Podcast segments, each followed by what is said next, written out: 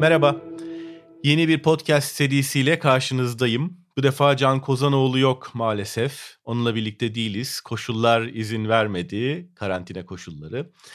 Ben de evde otururken herkesin evde ne yaptığını merak ettim. Kim nasıl vakit geçiriyor, kim bu mevzuyla ilgili ne düşünüyor, salgın geçtikten sonra hayatımızın neye benzeyeceği konusunda kim kafa yoruyor ve hangi fikirlere ulaşıyor? Bütün bunları merak ettim. Aynı zamanda millet ne okuyor, ne izliyor, neyle vakit geçiriyor, ne pişiriyor bunları da öğrenmek istedim ve tanıdığım, sevdiğim, bazen tanışmak istediğim insanları arayıp onlara sordum. Nasıl gidiyor karantina?